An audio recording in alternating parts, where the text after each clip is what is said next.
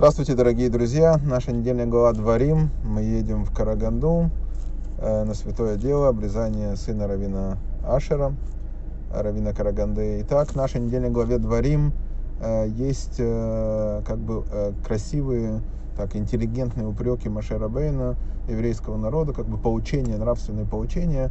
При поучении он напоминает, что ошибки, которые сделал еврейский народ, это было очень так интеллигентно, аккуратно, чтобы не, не обидеть еврейский народ. И вот а, одно из напоминаний, которое Маше говорит, о том, что когда посылали разведчиков, разведчики э, согрешили, не захотели заходить в землю Израиля, начали подстрекать еврейский народ против того, чтобы они зашли в землю Израиля. И произошла такая печальная, печальная картина, печальная история, э, что еврейский народ послушал разведчиков, они принесли там плоды, начали говорить, что мы не в состоянии победить все эти народы, которые там живут. И э, тогда э, началась истерика в стане еврейском. Началась истерика в, евре, в еврейском стане, и тогда начали люди брать своих маленьких детей, подносить э, э к Маше, говорит, вот эти дети, которые ты хочешь, чтобы они погибли, начали плакать, рыдать, лучше бы нам не выходить из Египта и так далее, и так далее. Все в таком репертуаре. И в этот момент э, Всевышний говорит, что вы плачете понапрасну, то есть без причины, то есть теперь в каждом году вы будете плакать по причине. То есть он говорит, что это были напрасные слезы, которые никому не нужны были, напрасные рыдания. И Всевышний говорит, я из года в год, теперь вы получите наказание именно в этот день. Так у нас зародилась э, дата 9 ава, самая трагичная дата, Э, в еврейском народе, который из года в год э, происходят все самые страшные события, которые могут происходить, происходят как раз в это время 9 ава или там ближайшие дни к 9 аву. Вот сейчас у нас началась неделя, самая тяжелая неделя, 9 дней, самые тяжелые дни, 9 дней с Рашходыша, э, неблагоприятное время, время, которое нужно быть осторожным и как бы как раз наша недельная глава совпадает с события, о которых она говорит, вот событием того 9 ава, первого 9 ава, которые были, когда еврейский народ не захотел заходить в землю Израиля. Последовало жесткое наказание, и теперь из года в год Всевышний наказывает нас в определенную дату. Так Всевышний сделал, что все наказания приходят в определенную дату. Тут я вспоминаю один анекдот пошлый, когда э, женщина изменяла мужу, вот, и тут э, в этот момент э, измены там зашел муж, и она выпрыгнула в окно, летит и просит Бога, говорит, дай мне хотя бы год, я исправлюсь, никогда не буду грешить, только чтобы я осталась э, живая. И вот э, она приземляется без ушибов, без ничего, и вот она действительно выполняет свое обещание, и целый год ведет себя довольно порядочно, все хорошо, но год проходит, и тут она начинает вести себя довольно беспорядочно, то есть и проходит больше года, три года проходит, потом четыре года, потом пять лет ничего не происходит, и она уже такая позабыла, отправляется э, в круиз на корабле, и во время этого круиза начинается страшный шторм, и она начинает молить Всевышнего и говорит, Бог, спаси меня на этот раз. И сверху раздается голос, не для того я вас здесь пять лет собирал, чтобы потом вас отпустить. И что-то похожее происходит у нас из года в год, то есть, э, что если еврейский народ, не дай бог, там Всевышний хочет его наказать, то он делает это так э, в дату 9 ава. И так э, события, которые, одни из событий, которые я могу рассказать про 9 ава, это события, понятно, разрушение первого, второго храма, падение восстания Баркокбы, там перепаханный Иерусалим, начало там Первой мировой войны, по-моему, если не ошибаюсь, изгнание евреев из Испании. И далеко ходить не надо, давайте перейдем в последнее время. Изгнание евреев из Гушкатива произошло именно 9 ава, примерно 10 ава. Так Шарон Э, наш генерал э, решил и как бы дал дату, а потом выяснил, что это 9 ава, ему сказали, слушай, ну 9 ава такой символичный день. Он сказал, хорошо, выгоним на следующий день. Ну, на самом деле наши мудрецы спорят, э, какая дата, 9 или 10, больше к 9, но 10 ава храм еще догорал, и тоже полдня это считается большой траур, только после половины дня разрешается кушать мясо, пить вино. Вот, так что Всевышний в этот момент э, э, подобрал такое наказание страшное, когда многие евреи лишили своих домов, он подобрал его как раз 9 ава. Для того, чтобы понять, что произошло на тот момент, Э, мы должны понять историю, которую приводит Талмуд, несколько историй, из-за чего был разрушен храм, вернее, не из-за чего был разрушен храм, а точки, которые стали критические э, точки, на которые моменты, из-за которых храм, э, как бы последняя капля, из-за которых храм был разрушен, из-за того, что Талмуд это приводит, э, они хотят нас чему-то научить, что-то нам показать, и поэтому мы должны подробно разобрать, что же произошло тогда, почему храм был разрушен именно в эти дни и э, какие события происходили. И для этого мы должны рассказать историю Камце и Баркамце. Эта история очень важна, э, называется история Камце Баркамце. Она нам очень важна для понимания, и э, от нее, как мы будем говорить, и будем плясать. Итак, э, был э, два э, знакомых человека, которые очень сильно поссорились, очень сильно поссорились, друг друга ненавидели. И э, один делал торжество, и он э, захотел пригласить э, другого человека, то есть он захотел пригласить камцу, а по ошибке пригласили бар камцу. То есть это было два разных человека. Кстати, Талмуд говорит, что возможно, то есть один из комментариев, что это был сын э, Камцы, бар Камца, то есть э, это был его сын. То есть э, представьте себе такое э, положение вещей.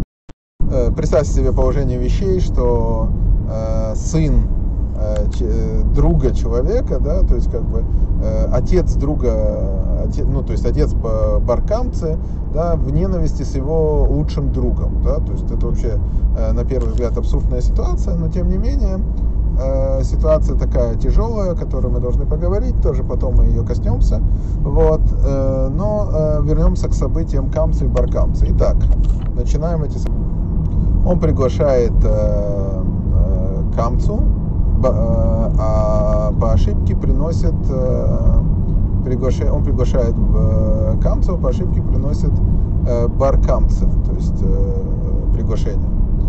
И бар камца приходит на это мероприятие, наверное, думает, может он решил помириться или что, мероприятие было большое. Бар камца приходит на это мероприятие, его видит хозяин мероприятия и говорит, ты чего сюда пришел? Я тебя разве звал? Он говорит, ну мне пришло пригласительное. Он говорит, покинь немедленно, я не хочу тебя видеть. Говорит он ему, слушай, ну я уже пришел, я уважаемый человек в городе, но не хотелось бы мне так, чтобы я так позорно вышел. Давай я оплачу тебе э, свою порцию, то есть ты ничего не потеряешь от того, что я посижу. Я в уголке, в сторонке посижу, оплачу свою порцию, буду сидеть на мероприятии. Он говорит, нет, не хочу тебя видеть, убирайся. Он говорит, давай я оплачу половину всего мероприятия. Он говорит, нет, не хочу тебя видеть, давай убирайся. Он говорит, давай я оплачу все мероприятие. Он говорит, нет, не хочу тебя видеть, убирайся. То есть э, такая вот э, ненависть одного человека к другому, вплоть до того, что унижение, недаром пишется, что человека, которого так, ну, когда принижает, и он бледнеет, это как будто бы убил. То есть очень важная такая вот деталь, и он его э, выгоняет из этого мероприятия. Вот э, Баркамца выходит и смотрит, говорит, смотрите, сидели все мудрецы Иерусалима, большие раввины, и никто за меня не заступился никто за меня не заступился в таком случае, значит, они тоже виноваты в том, что со мной произошло. Как они могли так посмотреть, что так нехорошо поступили с евреем, так нехорошо к нему отнеслись. Поэтому он говорит, я хочу отомстить, я им покажу, они будут знать у меня, что, что такое обижать э, человека. Да? И э, он э, пошел к, э, к кесару, то есть к правителю римскому, императору, и говорит ему, э, евреи тебя не уважают, евреи они тебя не любят, и все остальное, э, я тебе это, он говорит, чем ты докажешь, такое страшное обвинение, он говорит, я тебе докажу, принеси жертву э, в храме, то есть евреи имеют право приносить жертву в храме, принеси жертву в храме, Э, и эта жертва, которую ты принесешь, увидишь, что они ее не примут. Это значит неуважение к, к тебе, потому что можно по Торе принимать жертвы от неевреев и провозить их в храм. Вот, и ты увидишь, что они не примут жертву, и тем самым как бы ты поймешь, что они тебя не любят и не уважают. Он э, услышал, как говорят в современном языке, я тебя услышал, да, он взял, отправил жертву, и с кем он ее отправил, понятно, с баркамцей. То есть он выбрал самого лучшего там э, животное э, для жертвы и отправил это животное, а баркамца э, сделал мум, то есть мум это ущерб. Он ему там надбил там то ли бровь, я не помню, что там было точно. То есть как бы он э, сделал такой мум, который перечисляет Рамбам, губу, по-моему, рассек, э, который Рамбам перечисляет, что оно не э, страшный мум, э, то есть что по, по Торе запрещено приносить такое животное, а у язычников такое животное считалось нормальное жертвоприношение, да, вот такого вот животного. И понятно, что для э, императора это животное было нормально даже с таким э, увечьем. Вот. И когда он принес ее в храм, там был первосвященник тогдашний, и первосвященник э, увидел это животное, животное три дня изучалось, три дня ее должны были определить, она подходит или не подходит э, для жертвоприношения. И в течение этих трех дней э, они обсуждали вот этот вот ущерб, который был на животном, вот этот вот своеобразный мум, и что делать с этим мумом. И что же делать с этим э, ущербным животным? И первосвященник, который был на тот момент, это была его смена, он сказал, нет, такое животное приносить нельзя.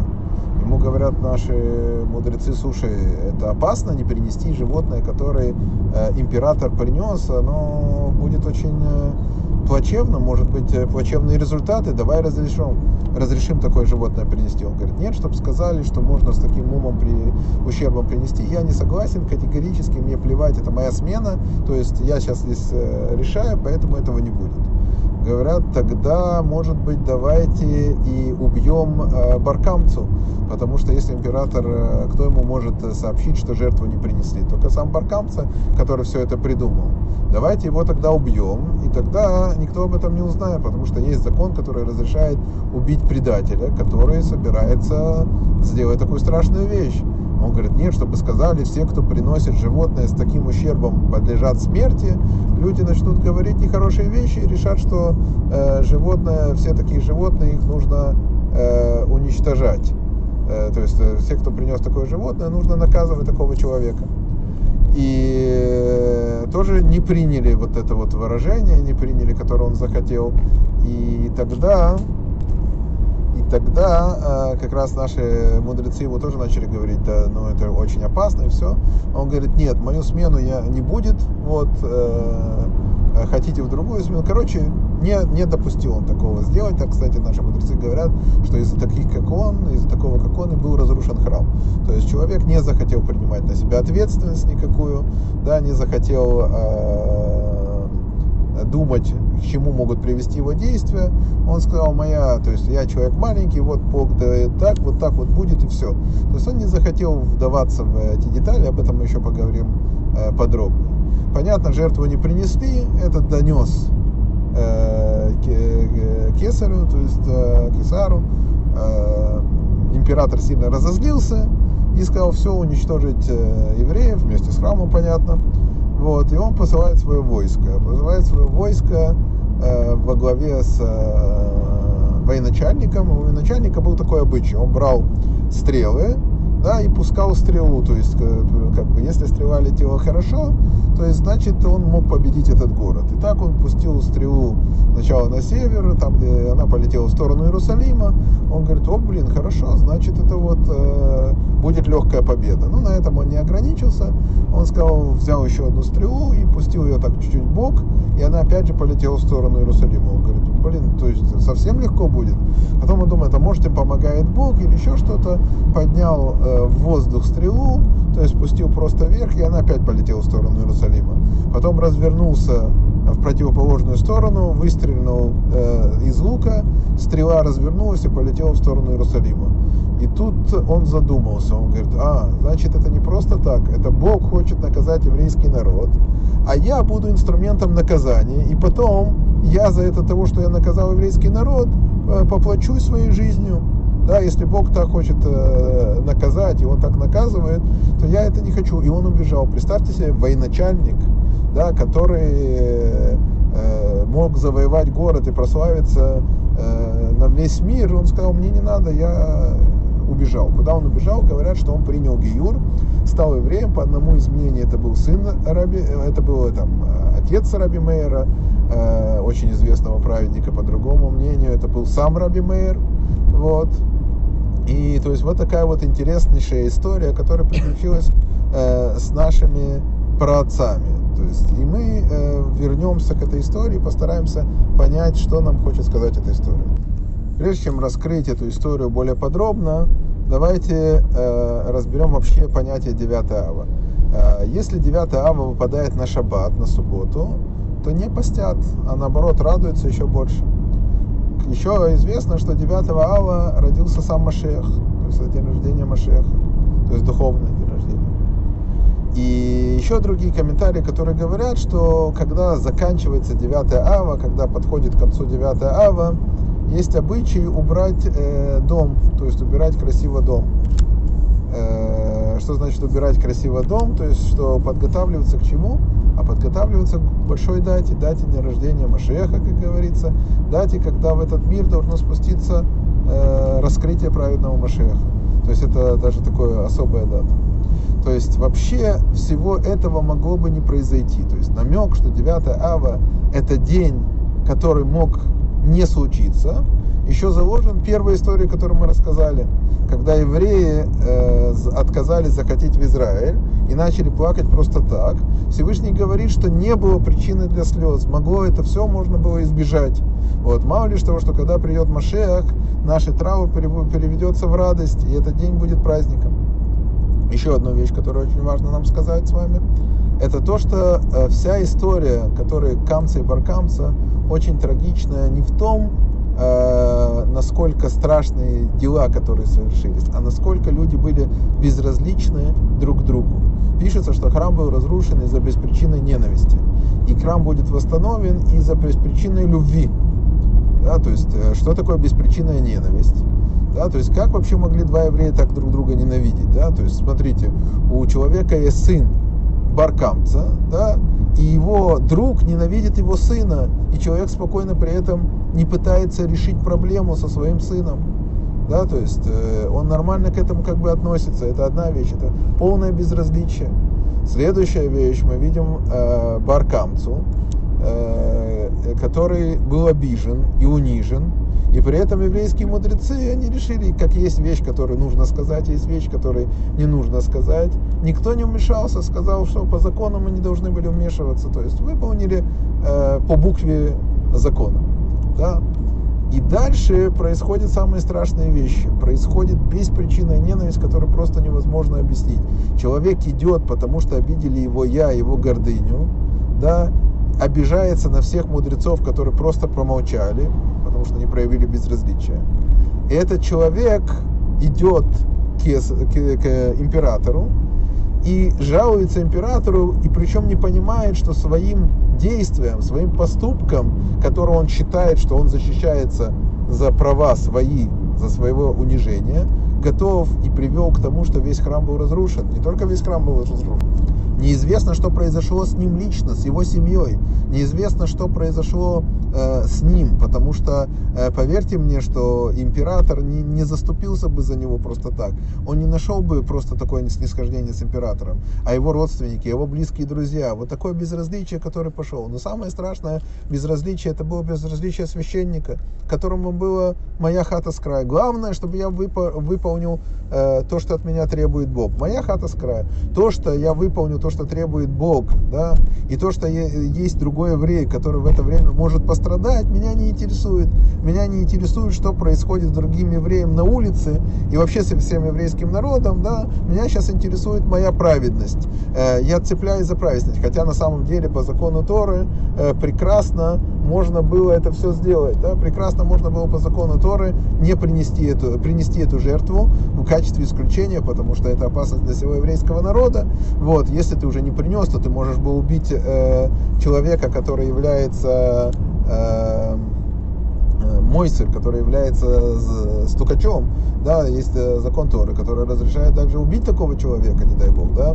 И следующий, который, э, момент, о котором мы говорим, это момент о том, э, что э, наши мудрецы тоже не умешались. Он не умешался, этот человек. И, ну, не удивляет ли вас другое, дорогие друзья, не удивляет ли вас в том, что во всей этой истории есть несколько удивительных вещей, да? Неужели отец не мог поговорить со своим сыном и сказать, слушай, наладь, это ненормальное отношение, что ты ведешь себя так с евреем. Неужели не нашел языка? Неужели наши мудрецы, которые сидели на этом собрании, да, на котором он сделал мероприятие, неужели никто из мудрецов не мог выйти баркамцы и сказать, ты знаешь, я ничего не мог сделать, но я приношу от имени мудрецов свои извинения, я считаю, что это неправильная вещь, или сказать, давай там, подожди, подожди, давай зайдем, давай обсудим, давай выпьем, посидим вместе, давай сейчас решим этот вопрос. Да, неужели никто не пришел э, к нему, когда он собрался и настучать императору, когда он настучал императору и сделал то, что он сделал, да, и пошел, это, сделал вот это вот увечье, неужели никто к нему не пришел и не сказал, ты знаешь, что ты сейчас можешь привести? Ты можешь привести к тому, что весь еврейский народ погибнет. Ты что, твоя семья, твои родственники, никто не пришел с ним разговаривать. Да, и самое интересное, а почему никто не прислал э, к императору никаких э, Э, людей, которые бы пришли к нему и сказали, император, дорогой, мы тебя очень любим, уважаем, но вот этот вот э, баркамца, он испортил твой, твое жертвоприношение, поэтому мы принесем другое ради тебя. И каждый день или каждую неделю будем приносить специальное жертвоприношение в Твое благо и будем молить, говорить специальные молитвы за Твое благополучие. Только, пожалуйста, пойми, что здесь готовится какой-то э, неправильное, ну, то есть готовится заговор против тебя и против еврейского народа. Пожалуйста, прими нас, послушай. Никто это не сделал. Почему? Потому что всем было наплевать. Потому что моя хата с краю, ничего не знаю. Я праведный, у меня все хорошо, я сижу, учу свою, свою книжку, я, у меня в доме все хорошо, у меня есть своя работа, своя зарплата, своя жизнь, я не хочу вмешиваться никуда, ничего мне не нужно, мне главное жить спокойно, не лезть не с э, здоровой головой в дурную постель. И кто самый интересный в этой истории, самый важный человек, который проявил ихпатию, как говорится на иврите, то есть э, не безразличие. Это человек, это Мирон, это глава э, войска э, императора, который не захотел брать ответственность не просто на себя, а сказал, а взял на себя ответственность. Он тоже мог сказать, я всего лишь выполнял приказ. Да? Все, кто вы выселяли поселение, говорили, мы всего лишь выполняли приказ. Мы не могли это сделать. Да? То есть они тоже спокойно смотрели, как э, выгоняет евреев, и даже участвовали в этом. Но они все оправдывались, мы выполняли приказ, у нас не было выбора. Да? Той же самый императора, полководец, который получил приказ, он был бы, если бы не выполнил приказ, его бы убили, он не выполнил этот приказ, да, и он убежал, и не пожалел своей жизни, своей судьбе, своей э, сущности для того, чтобы э, э, вмешаться в эту ситуацию. Он был не безразличен к этой ситуации. И это Тора нас учит, что наше безразличие способно привести к разрушению храма. Наше безразличие способно э, привести к самым серьезным проблемам, которые есть в нашем мире. Именно такое безразличие, когда ты видишь, что происходит несправедливость в мире, когда ты видишь, что есть вещи, которые неправильные, когда ты видишь, что так нельзя поступать, так нельзя жить, но ты считаешь, что тебя это не касается, да, это очень страшные приходят последствия. Именно это и называется синат хинам, простая ненависть без причины. Та вещь, которая не привела ни к чему хорошему. То есть, когда тебе абсолютно наплевать другого еврея. И наверняка сейчас я скажу самые страшные вещи, которые, может, я не должен был говорить, но здесь на лицо есть одна вещь, которую мы должны учесть. Мы часто видим конфликты, которые происходят вокруг нас. Мы часто видим несправедливость и другие вещи. И наше безразличие приводит к тому, что у нас разрушается храм. Один из последних примеров, который я хотел сказать, это выселение Гушкатива. Да, выселение Гушкатива, если все как один встали и не были безразличны к тому, что происходит, да, то наверняка бы у нашего правительства вернее даже не правительства, а у нас одного человека, который задумал это все сделать, ничего бы не получилось. Потому что мы бы приехали в этот Гушкатив все вместе и не дали случиться тому, что случилось. Но нам не дали такой возможности. Да, то есть мы это не сделали, потому что многие были безразличны.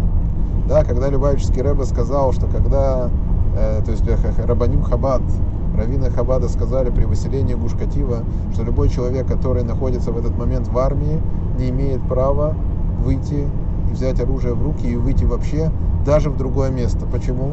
Потому что если он будет косвенно находиться в армии в тот момент, когда будет выселять Гушкатив, на нем есть вина за выселение Гушкатива, несмотря на то, что физически он не делал никакого выселения Гушкатива, потому что в этот момент он является соучастником той армии даже пассивно.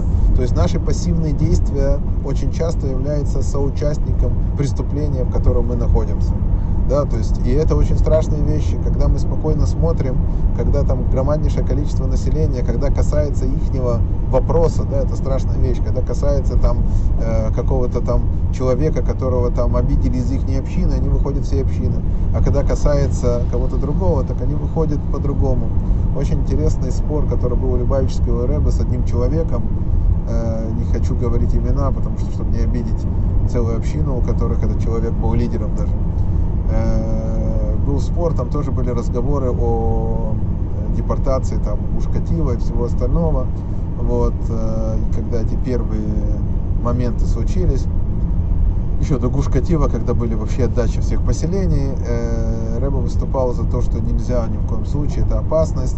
Этот человек заявил, так, он говорит, 2000 лет жили без государства и проживем еще 2000 лет без государства. Рэба ответил одну фразу – Представьте себе, человек готов жить без Машеха еще 2000 лет, спокойно смотреть, как мучается еврейский народ, созерцая, потому что этому человеку было все равно, у него все хорошо, он учит Тору с утра до вечера, ему прекрасно, ему комфортно, таких людей называют праведник в шубе а, в шубе, а другим, то, что другим людям при этом страдает, то, что людей разрушит его дом, то, что люди, людям испортит семью, семью, испортит все. И самое страшное, что это опасность для миллионов евреев, это уже другое. Главное, чтобы меня никто не трогал. Главное, чтобы мой быт не был нарушен. Главное, чтобы со мной было все хорошо. Это очень страшно. Есть такие склоки в каждой общине, есть такие склоки внутри всего. Мы спокойно смотрим, как кто-то говорит, что ты не прав, начинает до боли ругаться, не хочет разговаривать один с другим, который говорит, нет, ты говоришь после молитвы такую фразу, я с тобой не буду разговаривать, то есть я сделаю отдельную школу, я буду там делать разные вещи, да, то есть люди смотрят спокойно, созерцают, как обижают друг друга, происходит полная несправедливость двух сторон.